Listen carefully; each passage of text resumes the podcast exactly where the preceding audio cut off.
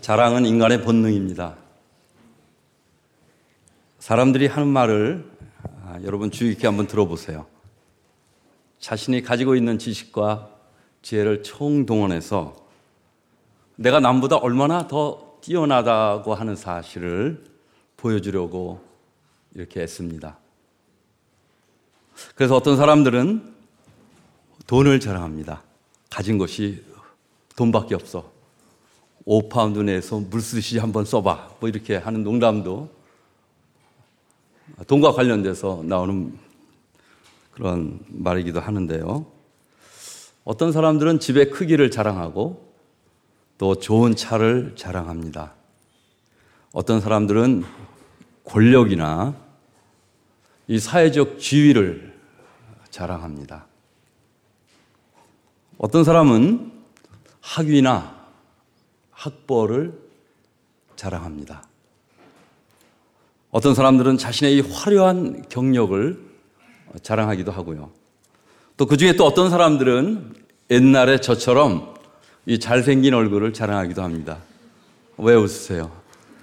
전혀 동의할 수 없다고 하는 표정이 막 보이는데,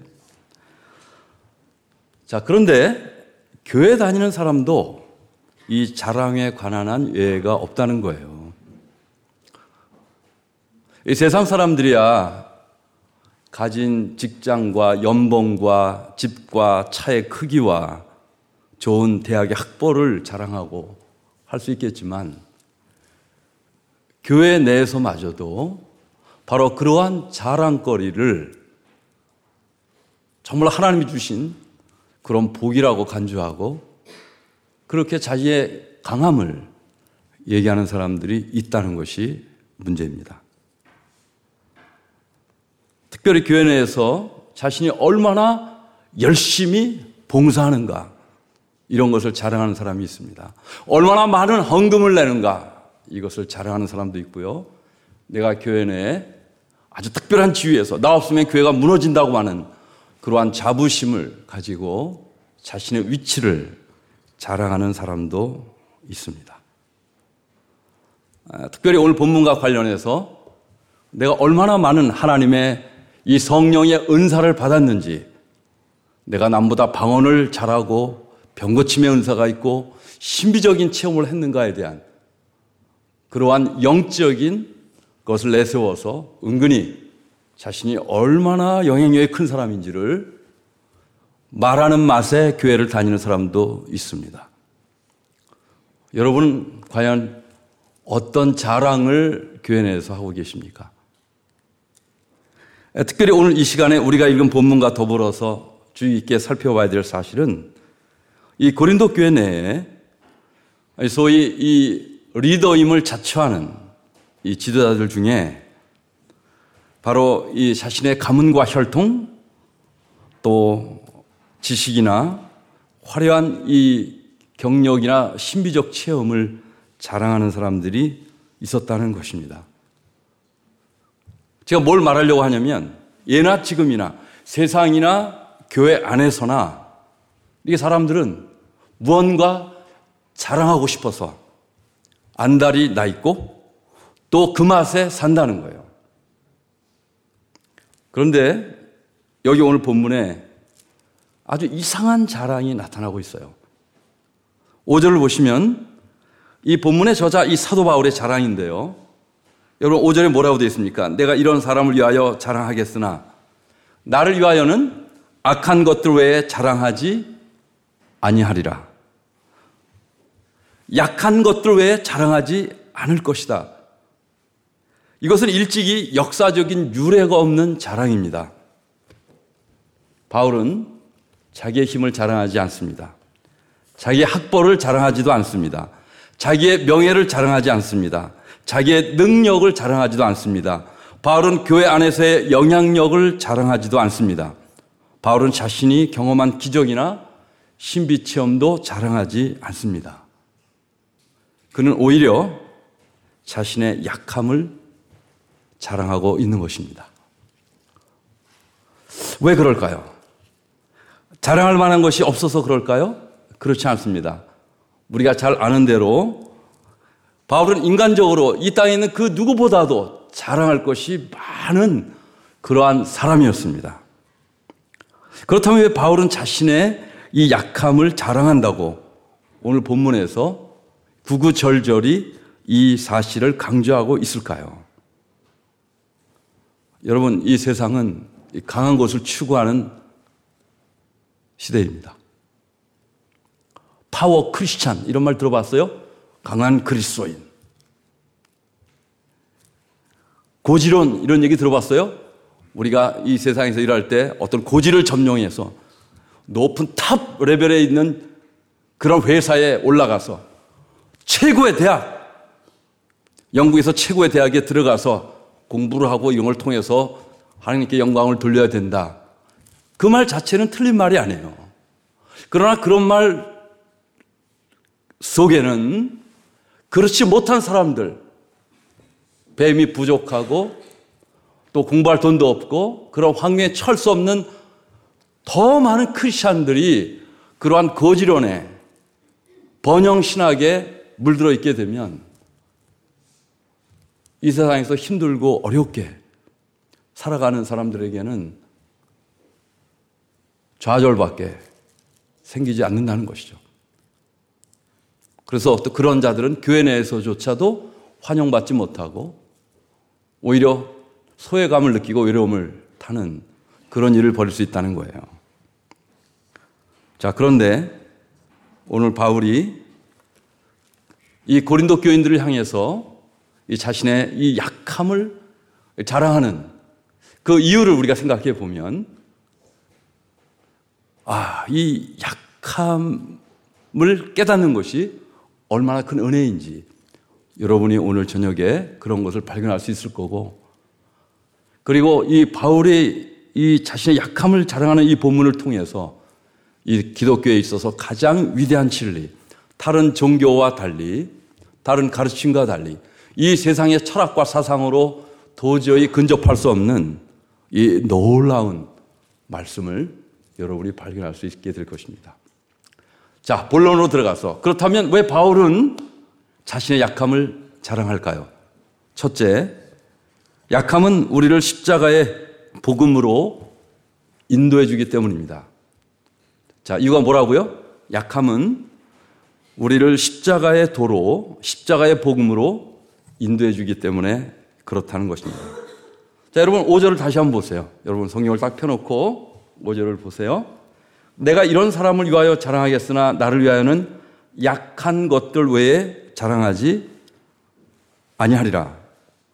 그 전장 십일 장 삼십 절도 한번 보세요. 고린도후서 십일 장 삼십 절 찾아보셨으면 다 같이 읽어보겠습니다. 시작. 내가 부득불 자랑할진대 내가 약한 것을 자랑하리라. 다시 십이 장으로 오셔서 십이 장 십 절 후반절에 뭐라고 되어 있는지 한번 거기 보세요. 십이 장 구 절, 구 절 중반에 뭐라고 되어 있습니까?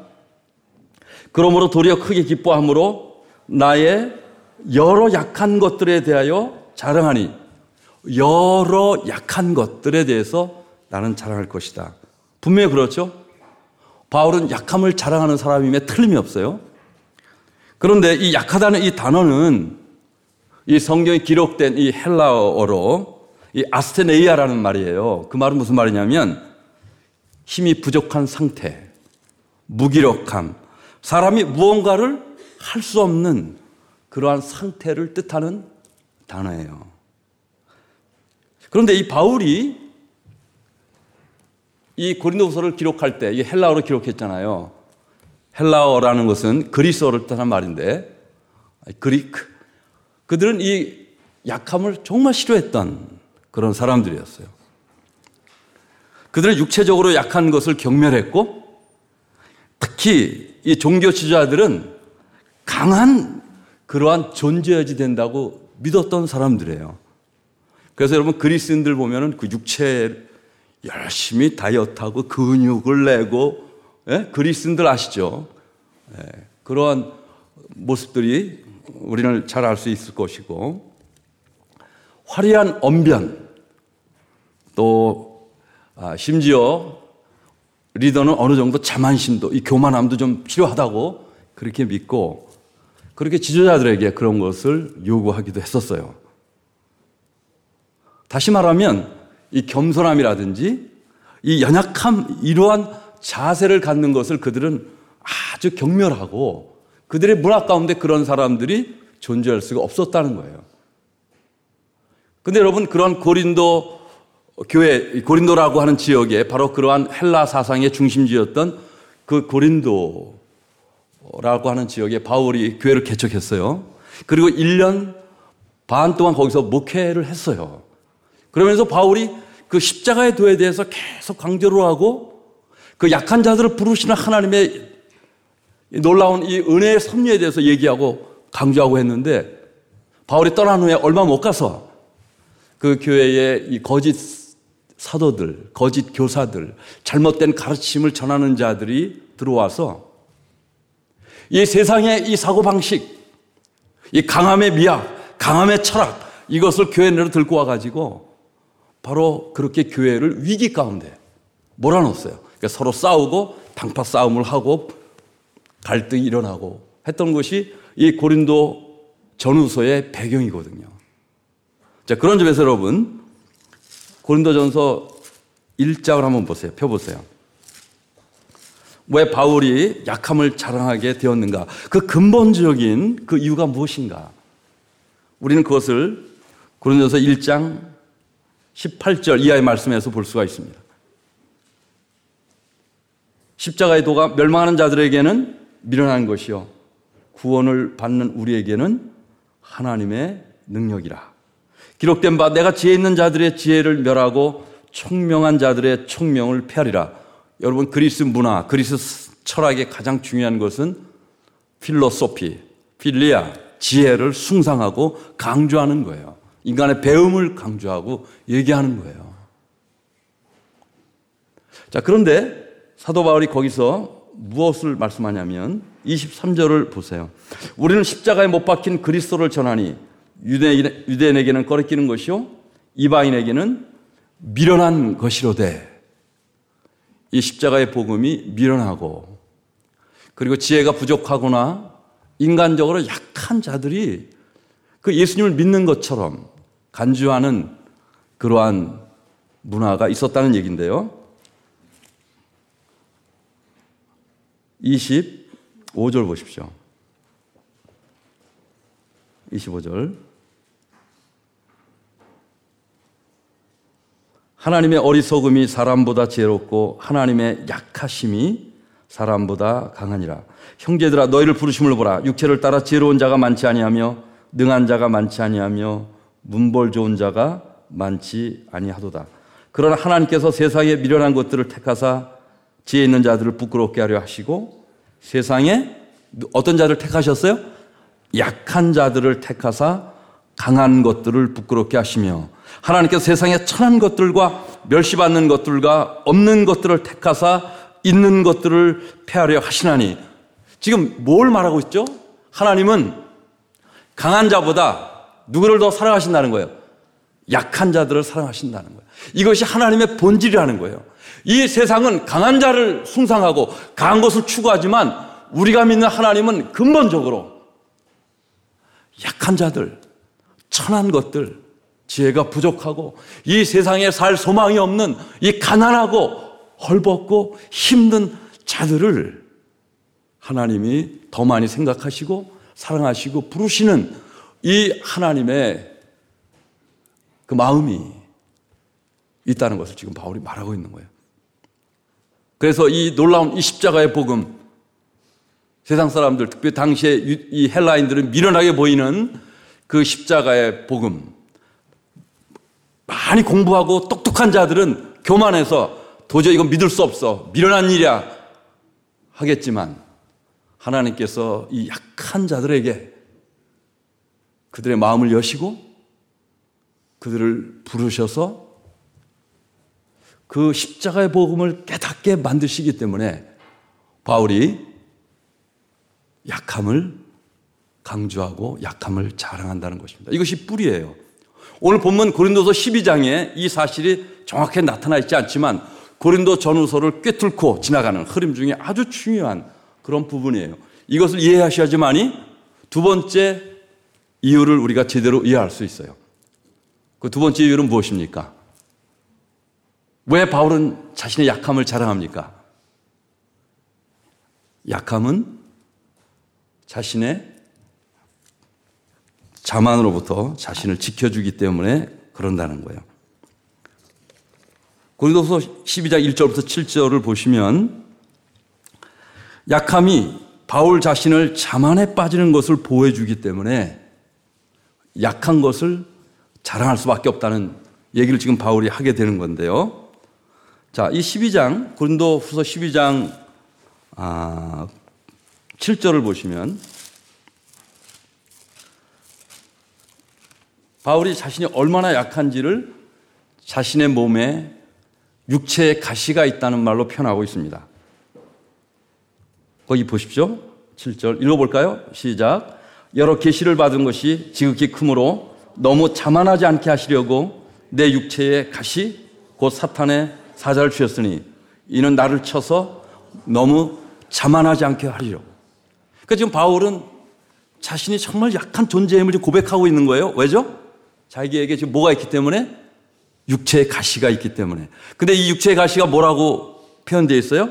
사탄의 사자를 자기가 내 육체에 갖고 있기 때문에 난 정말 약한 존재일 수밖에 없다고 말하는 거예요. 자, 여러분, 이 육체의 가시, 사탄의 사자는 뭘 말할까요? 전통적으로 이 육체의 가시는 신체적인 질병이라고 해석해 왔어요. 특별히 바울이, 여러분, 그 예수님 믿는 자들을 핍박하러 가다가 다메섹 도상에서 이 정오의 태양보다 밝게 빛나는 예수 그리스도를 만나고 그로 인해서 눈이 멀게 되죠. 그래서 학자들이 생각하기를 바울이 그때 이후로 눈에 안질이 생겼다, 눈병이 생겼다. 그래서 바울이 글자도 제대로 보지 못하고, 그래서 여기서 말하는 이 사탄의 사자, 육체의 가시는, 이 가시라는 것은 찌른다는 거거든요. 그것은 이 눈을 찌르는 그 안질이 아니겠는가. 또 한쪽은 간질로 생각해요. 아니, 그것이 아니라 갈라디아서 사 장을 보면은 당시의 성도들을 힘들게 만드는 그러한 이 바울의 이, 이 연약한 몸의 상태, 이, 이, 그 단어를 연구해 보니까 이게 간질병 증세다. 그래서 바울이 심지어 설교를 하다가도 간질병 때문에 몸을 뒤틀리고 막 강단에 넘어지고 막 그렇게 사람을 힘들게 만들었던 그런 것을 말한다. 참, 일단 거기까지만 얘기만 들어도 참 은혜가 되죠. 그렇죠? 그런데 그 다음 구절 보시면 바울이 너무 괴로워서, 그것이 너무 괴로워서 이것이 내게서 떠나가기 위하여 내가 세 번 주님께 기도했는데 하나님 뭐라 그랬어요? 내 은혜가 내게 족하니까 너는 그 육체의 가시를 안고 살라. 이제 그랬다는 거예요. 그래서 지금까지 전통적인 해석은 이 육체의 가시를 질병으로 보는 거예요. 안질이든 간질이든. 근데 저는 그렇게 보면 아주 굉장히 심각한 문제가 생긴다고 믿습니다. 여기서 말하는 육체의 가시는 질병을 말하는 것이 아니라, 여기서 말하는 이 사탄의 사자는 이 바울의 그 이 신체를 힘들게 만들고 어렵게 만들고 하는 그러한 신체적인 질병, 그것을 말하는 것이 아니라 바로 바울의 삶을 어렵게 하는 반대자들, 대적자들, 비판자들, 그들을 말한다는 거예요. 이것은, 이것을 우리가 깨닫는 것은 굉장히 중요한 부분이에요. 왜냐하면 여러분 고린도후서 십일 장 한번 보세요. 십일 장 십삼 절 보세요.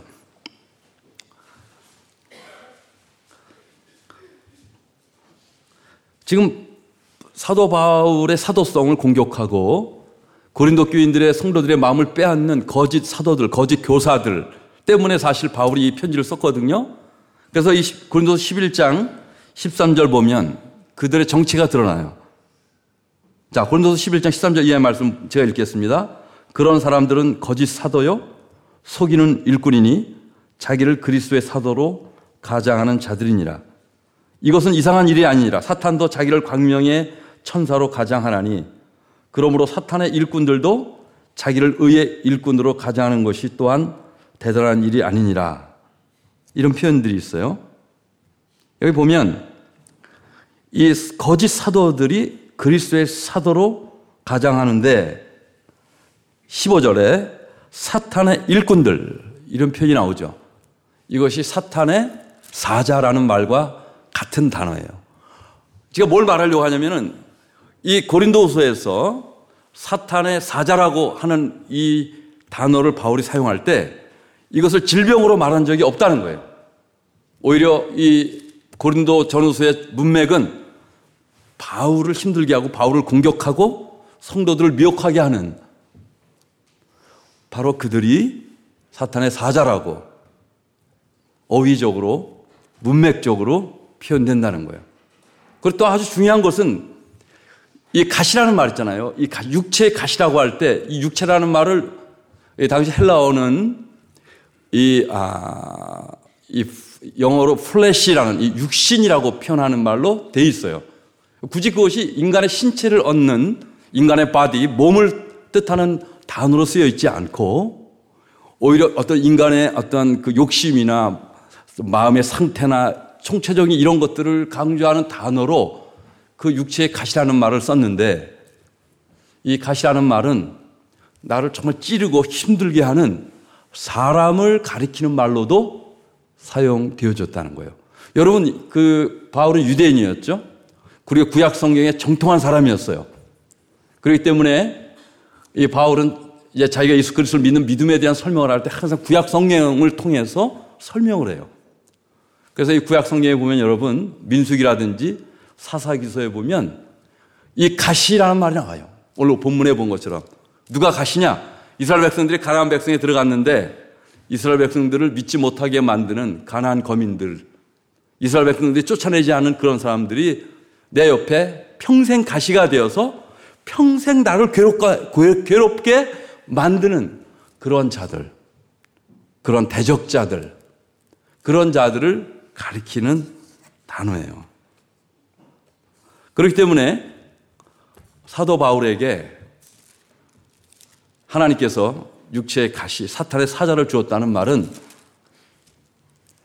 질병을 하나님이 주셨다는 것이 아니라 그 바울이 자기를 공격하고 자기를 비판하고 하는 그런 자들의 그러한 그런 자들을 통해서 그 아픔을 항상 당하고 사는 그러한 존재로 살아가게 됐다는 거예요.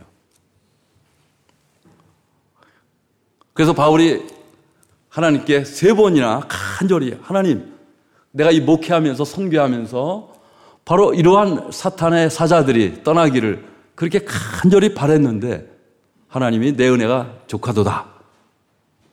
그들은 네가 아무리 기도해도 내 옆에서 사라지지 않을 것이다.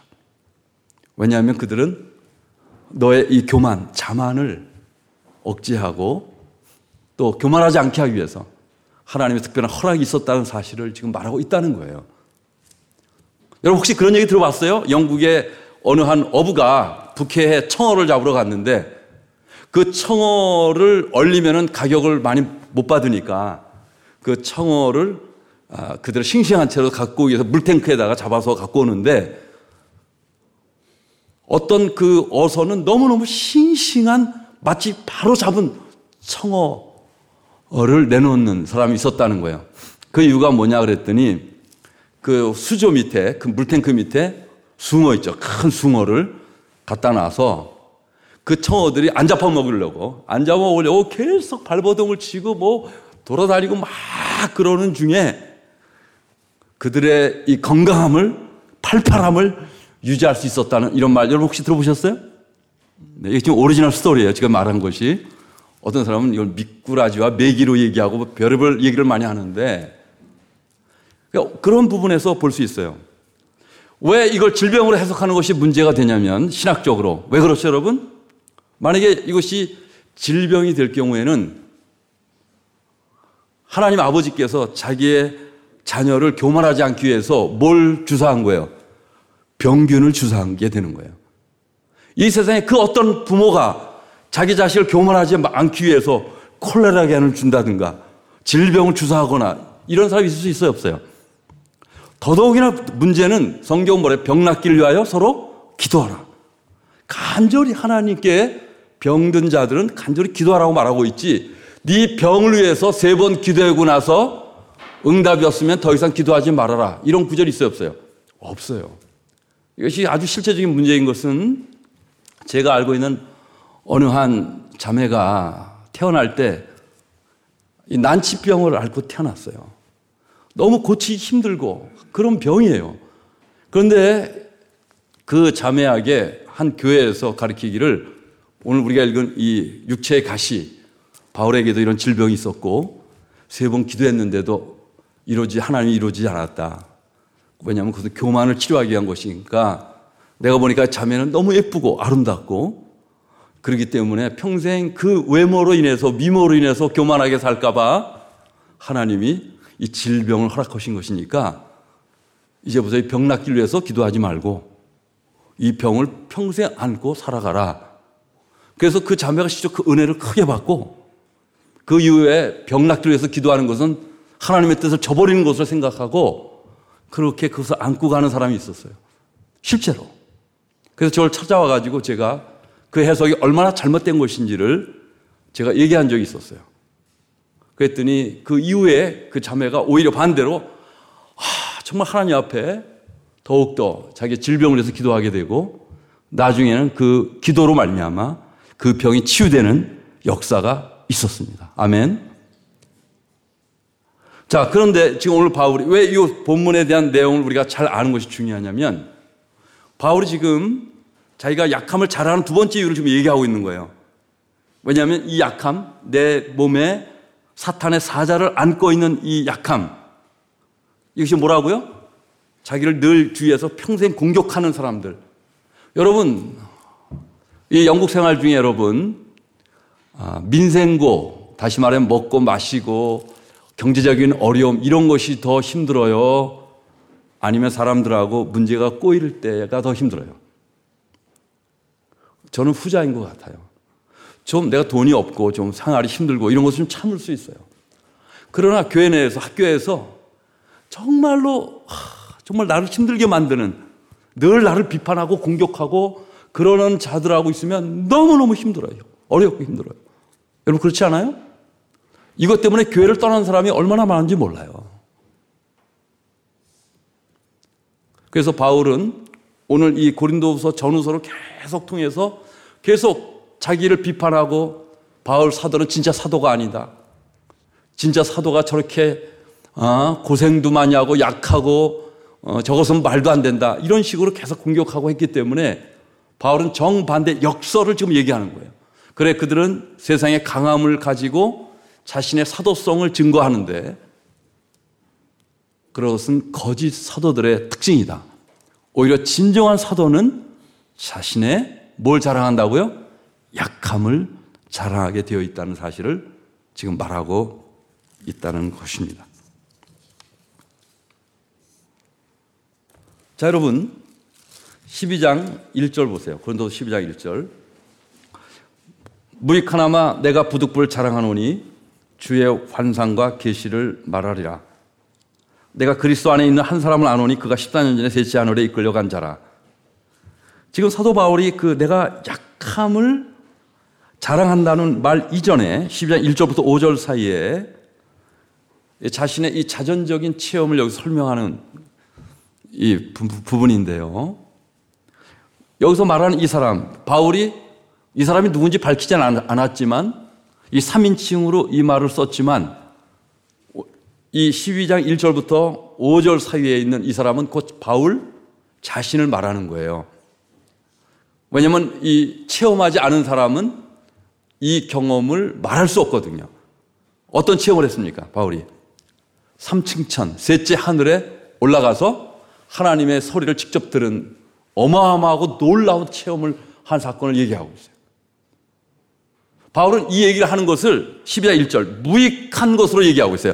무익하나마, 이거 정말 덕, 덕이 되지 못하고, 진정한 크리스찬은 이런 걸 자랑하면 안 되는데, 하도 이 거짓 사도들, 이 사람들이 자꾸만 이런 신비 체험이라든지 이런 걸 자랑하고 얘기하니까 나도 좀 그들의 논리를 가지고 얘기할 것이 있다는 사실을 좀 말하고 싶다. 그래서 그 얘기를 사 절에 그가 낙원, 파라다이스예요. 파라다이스. 우리 사람이 죽으면 하나님의 전으로 가는 그 낙원. 예수님이 십자가에 달려 돌아가실 때 자기 옆에 있는 강도가 예수님을 고백하죠. 믿고 그때 뭐라 했어요? 예수님이 오늘 네가 나와 함께 낙원에 있으리라 했던 그 낙원. 대단한 거죠. 바울은 살아있으면서 그 낙원에 올라가서 그 낙원을 봤고 하나님의 음성을 직접 듣고 왔습니다. 이런 체험을 한 사람이 이 고린도에 아무도 없었어요. 바울밖에 없었어요. 그래서 바울이 보세요. 십이 장 오 절 내가 이런 사람을 위하여 자랑하겠으나 이런 사람은 자기예요. 자신.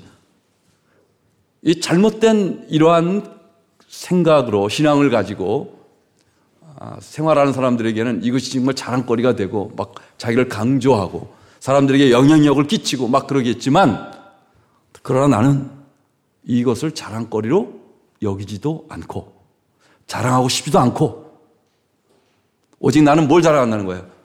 약함을 자랑한다. 오히려 오히려 내게 뭐가 있다는 거예요? 사탄의 사자, 육체의 가시 이 부분이 있다는 것을 나는 자랑한다. 얘기하는 거예요. 그것은 바울을 정말로 자만에 빠지지 않고 오직 그 예수 그리스도에게만 집중하게 만들어주기 때문에 참 그렇다 하는 사실을 말씀하고 있다는 것을 여러분 좀 이해하시면 좋을 것 같아요. 자, 마지막으로 바울은 왜 자신의 약함을 자랑하는가? 가장 중요한 부분인데요. 약함은 우리를 주님 안에서 강하게 만들어주기 때문입니다. 자, 따라해 보세요. 약함은 주 안에서 강하게 만들어주기 때문이다. 네. 구 절 상반절 보면 내 능력이 약한 데서 온전하여 짐이라. 또 구 절 하반절에서 이는 그리스도의 능력이 내게 머물게 함이라. 십 절 하반절. 우리 십 절을 한번 다 같이 읽어보겠어요. 오늘 결론에 해당되는 부분이기 때문에 이 십 절을 다 같이 읽어봅시다. 시작. 그러므로 내가 그리스도를 위하여 약한 것들과 능욕과 궁핍과 박해와 곤고를 기뻐하노니 이는 내가 약한 그때의 강함이라. 이는 내가 약한 그때 가장 강하기 때문에 바울이 자신의 약함을 자랑한다는 거예요. 여기 이 바울이 사용하는 이 강함이라는 표현에 오해하지 말길 바라요.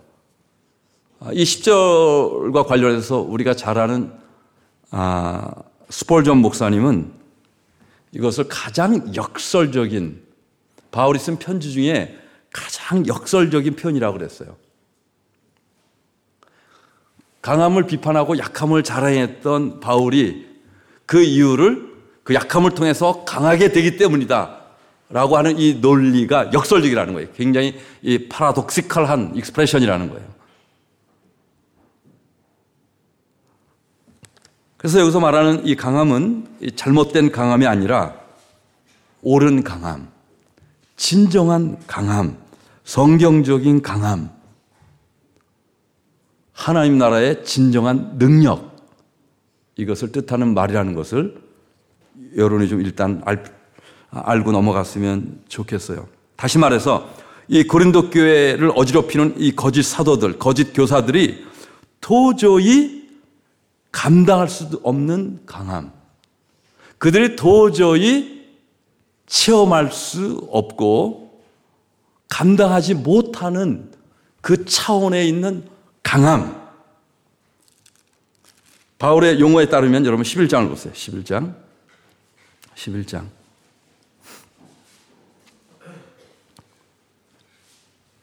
십일 장 이십이 절 보세요. 십일 장 이십이 절. 그들이 히브리인이냐 나도 그러하며 그들이 이스라엘이냐 나도 그러하며 그들이 아브라함의 후손이냐 나도 그러하며 여기서 말하는 그들이 누구예요? 바울의 적대자들, 사탄의 일꾼들, 사자들. 그들이 아, 우리 나는 이스라엘 중에 이스라엘이뇨, 가문을 자랑하고 집안을 자랑하고 아브라함이 후손을 자랑하고 유대의 피가 흐른다고 자랑하고. 그러니까 바울이 듣다 듣다 못해 얘기하는 거예요. 그런데 여러분 이십삼 절을 보세요. 그들이 그리스도의 일꾼이냐? 정신없는 말을 하거니와 나는 더욱 그러하도다. 그러면서 진정한 강함이 어떤 것인지를 밑에서 설명하는 거예요. 잘 보세요. 당시에 이 거짓 사도들이 절대로 따라하지 못했던 강함, 하지 않았던 강함, 그들이 하려고 하지 않고 피했던 강함의 요소, 성경이 말하는 진정한 강함의 요소를 지금 바울이 설명하는 거예요. 그게 뭡니까? 십일 장 이십삼 절에 뭐예요? 내가 수고를 넘치도록 하고 옥에 갇히기도 더 많이 하고 매도 수없이 맞고 여러 번 죽을 뻔하였으니. 여러분 이 구절 어떻게 생각하세요? 지금 여러분 이 고백을 한 사람이 사도 바울이에요. 예수님 다음으로 가장 위대하고 놀라운 일을 이 기독교 역사에서 했다고 하는 이 사도 바울이 지금 자기 자전적으로 자기에 대해서 얘기하고 있는데 이십오 절 보세요. 세 번 태장으로 맞고 한 번 돌로 맞고 세 번 파선하고 일주야를 깊은 바다에 지냈으며. 이십육 절 여러 번 여행하면서 강의 위험과 강도의 위험과 동족의 위험과 이방인의 위험과 신의 위험과 광야의 위험과 바다의 위험과 거짓 형제중의 위험을 당하고. 이십칠 절 또 수고하며 애쓰고 여러 번 자지 못하고 주리며 목마르고 여러 번 굶고 춥고 헐벗었노라. 지금 바울이 이 말을 하는 이유가 뭐죠? 진짜 그리스도의 일꾼하고 가짜 그리스도의 일꾼을 구분하는 그러한 척도, 그들이 정말 자기의 가문과 지혜와 언변과 세상적인 영향력을 가지고 그리스도의 일꾼임을 자처하고 그리스도의 사도라고 말하고 있는데, no! 진정한 사도는, 그리스도의 일꾼은 그걸 통해서 그들의 강함이 나오는 것이 아니라 이 땅에서 그 힘들고 어렵고 쓰러질 수밖에 없는, 때로 먹을 것이 없어서 굶고 잘 곳이 없어서 한 데서 자고 하는 이런 상황 가운데서도 끝까지 예수님께서 부르신 그 복음에 충실하고 신실하게 주님의 부르심을 따라가는 그 삶이 진정한 뭐라는 거예요? 강함이라는 거예요. 여러분이 종종 생각하는 강함하고 너무 차이가 나죠. 그렇죠?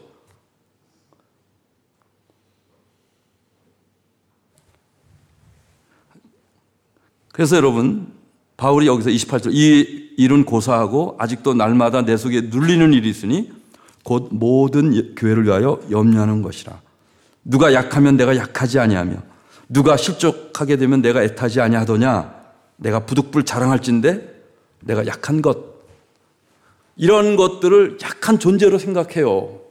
이 세상의 철학은. 그렇지만 바울은 그렇지만 이런 것이 약한 거라면 나는 이 약한 것을 자랑할 거다. 왜냐하면 이러한 것들을 감싸고 나가는 것이 뭐기 때문에 진정한 가, 강함이요, 그것이 진정한 하나님 나라의 능력이기 때문이라는 거예요. 아, 목사님 그 말이 어디 있습니까? 하나님 나라는 말에 있지 않고 능력이 있다는 말은 다른 차원에 있는 얘기가 아닐까요? 아마 이런 질문을 하고 싶은 분이 있을 거예요. 여러분 고린도전서를 한번 보세요. 고린도전서 사 장 이십 절 보세요.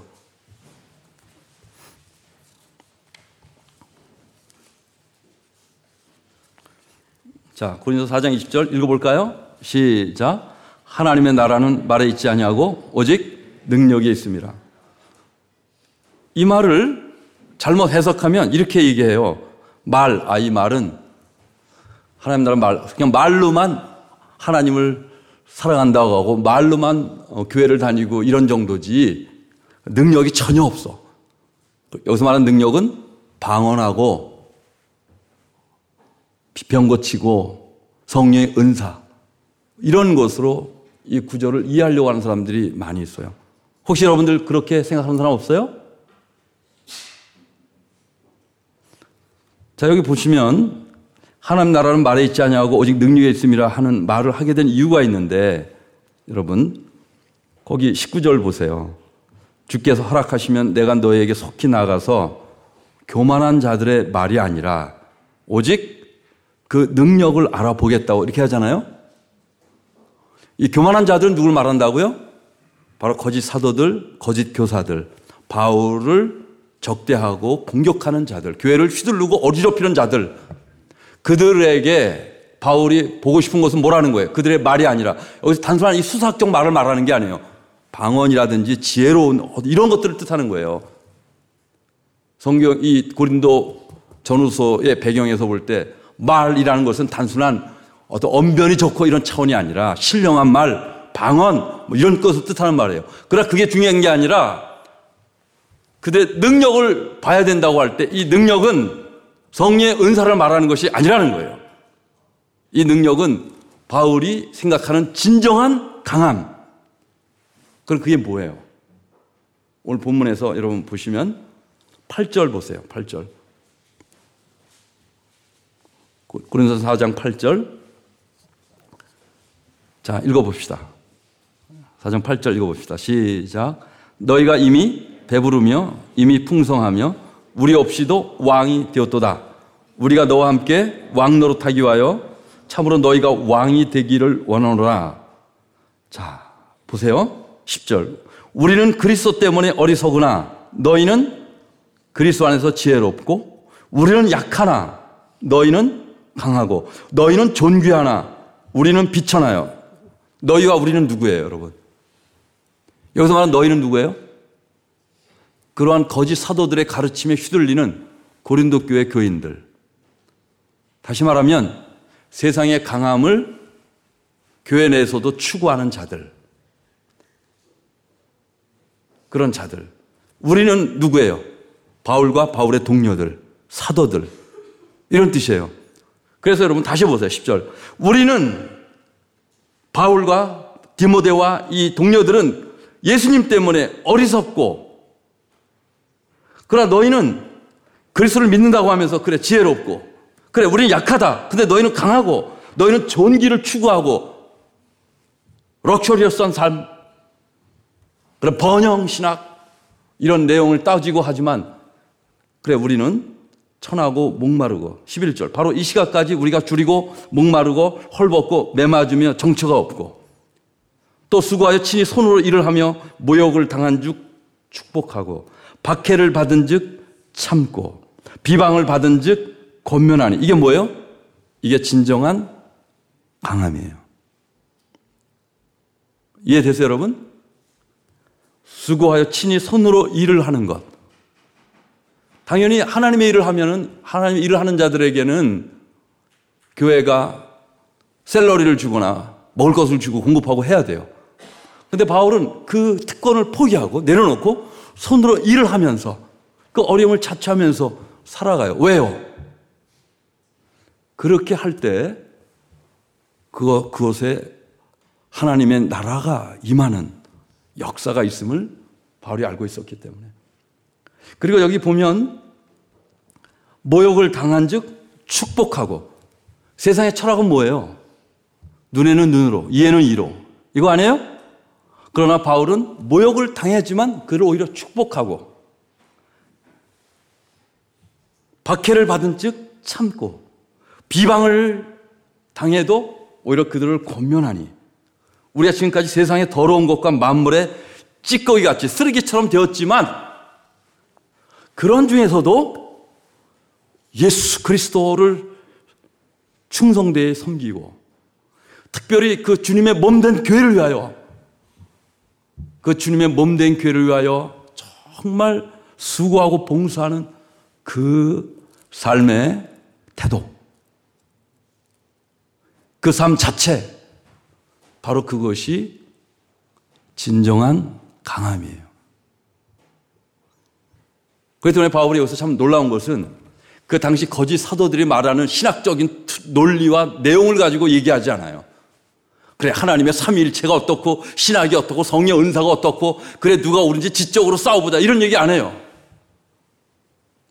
바울은 딱 한마디만 해버려요. 뭐라고 말해요? 그래 너의 삶을 보여줘. 그렇게 너희가 강하고 능력이 있다고 말하고 그러는데 정작 너의 삶 속에 예수 그리스도의 몸된 이 교회를 위하여 정말 헌신해? 정말로 그 세상의 그 헐벗음과 가장 낮고 혐오 잠잘 때도 없고 그런 악조건과 그런 상황 가운데서 매를 맞아가면서 그런 상황 가운데서도 정말로 주님을 위해서 봉사하고 그렇게 전도하고 그렇게 살아가? 그 얘기를 하는 거예요. 고린도 교인들이 그 얘기를 하는 거예요. 너희가 지금 거짓 사도들 거짓 가르침에 속아서 이 세상이 강조하는 그 강함을 교회 내에서까지도 와서 추구하고 하고 그러는데 과연 그들이 그러한 이 삶의 실천이 있느냐? 할 수 없다는 거예요.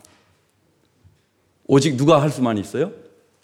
자기가 얼마나 약한 존재인지. 하나님 안에서 자기가 얼마나 약하고 연약한 존재인지. 이 존재론적으로, 존재, 존재론적으로 그것을 깨닫고 그 예수님 안에 있어야지만이 이 땅에 있는 모든 고난과 아픔을 이겨내며 그 주님의 인도 가운데서 온전히 하나님을 섬길 수 있다는 사실을 바울이 깨달았기 때문에 내가 약할 때 곧 그때가 강하다고 표현하게 됐던 거예요. 저의 이런 해석이 분명하다는 사실은 여러분 바울의 마지막 편지를 통해서 아주 실감나게 볼 수 있어요. 디모데후서 보세요.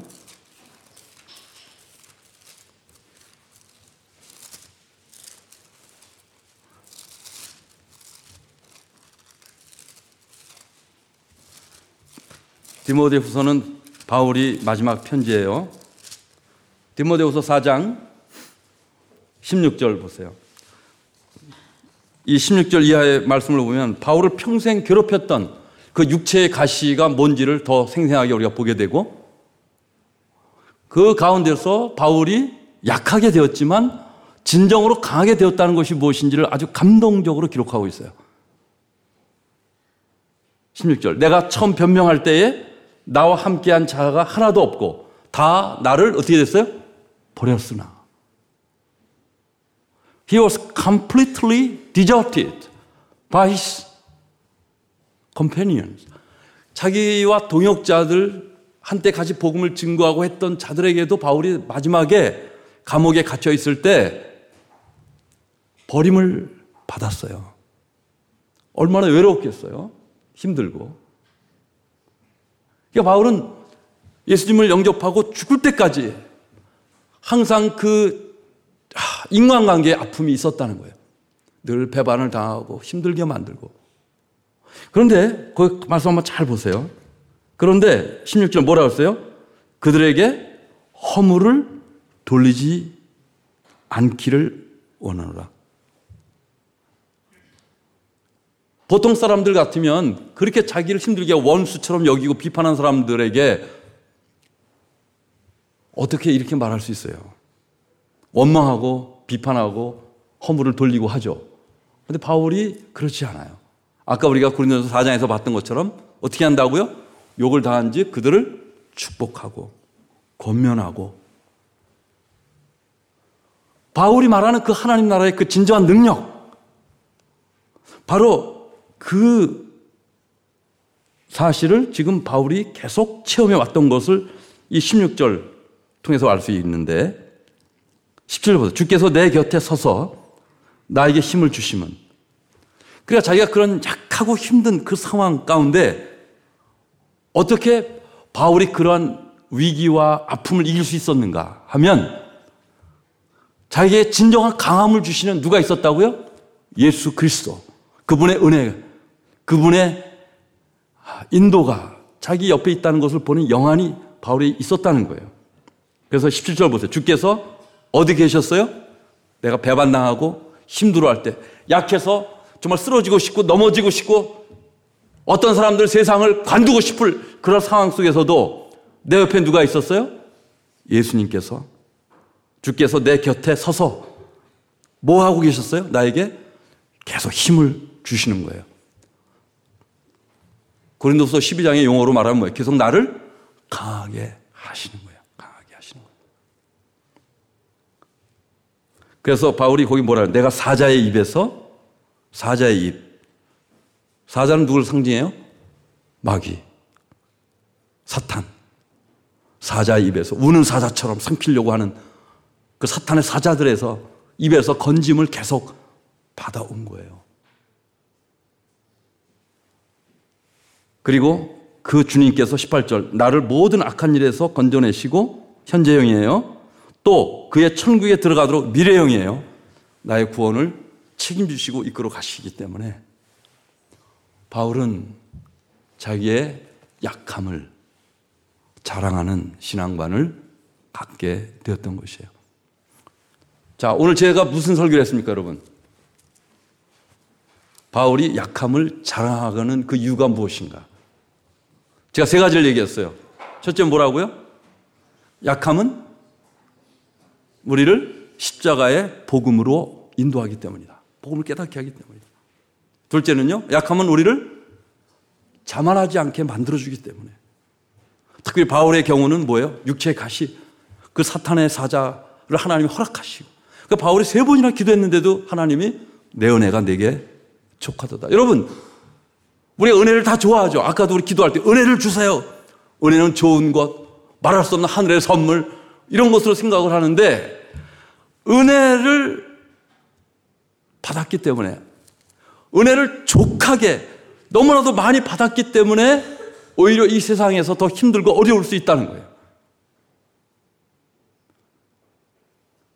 은혜를 받으면 세상에서 인기가 더 많아지고, 돈을 더 많이 벌고, 높은 직장에 올라가고, 더 큰 집을 사고, 이런 식의 사고방식과 내용을 갖는 것이 오늘 현대교회 비극이에요. 성경은 그런 얘기를 하지 않아요. 그것을 능력이라고 말하지도 않아요. 그것은 이 기독교 복음의 가장 위대한 이 복음을 망가뜨리는 거예요. 그리고 그러한 수준에 도달되지 못하고, 그런 자리에 올라가지 못하고, 그런 자들은 실패감을 느끼고 좌절하게 되고, 오히려 그런 자리에 온 사람들은 마치 하나님 모든 축복을 받은 양, 그런 걸 또 자랑하고. 이것이 현대교회의 비극이에요. 그러다 보니까 예수님의 그런 성품이 성도들에게 나타나지 않아요. 그러다 보니까 오히려 약하고 힘든 자들이 교회에 오질 못해요. 교회에서 자리를 잡을 수가 없어요. 그런데 오늘 우리가 이 말씀을 제대로 깨달으면, 우리가 주님을 알면 알수록 우리의 이 연약함을 발견하면서 동시에 우리가 강해지는 거예요. 그런 상황 가운데서도 우리 옆에서 우리를 도와주시고 인도하시는 그 주님 때문에, 그 주님의 은혜 때문에, 비록 그 은혜를 너무 족하게 받아서 세상의 인기도 잃어버리고, 잡도 잃어버리고, 때로 목숨까지 잃어버리는 그런 상황이 온다 할지라도, 그 주님을 신실하게 따라갈 수 있는 그 힘, 그것이 진정한 뭐예요? 강함이에요. 하나님 나라의 능력이에요.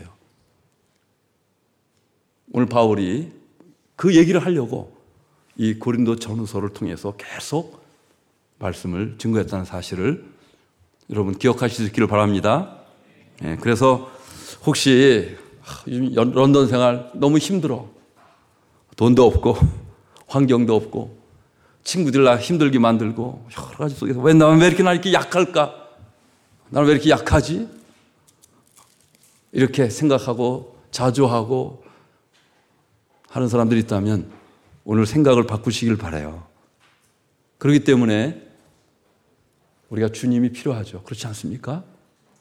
그렇기 때문에 우리가 영안을 열고 지금 이 자리에 우리와 함께 옆에 서 계셔서 우리에게 뭘 해주세요? 힘을 주시는, 힘을 주시고 우리 이끌어주시고 우리 안아주시고 하는 그 그분, 우리가 가진 인생의 계획서보다 더 완벽한 계획서를 가지고 우리의 삶을 인도하시는 그분, 그분을 바라보시고 기도하시는 저와 여러분이 되시기를 예수님의 이름으로 축원합니다.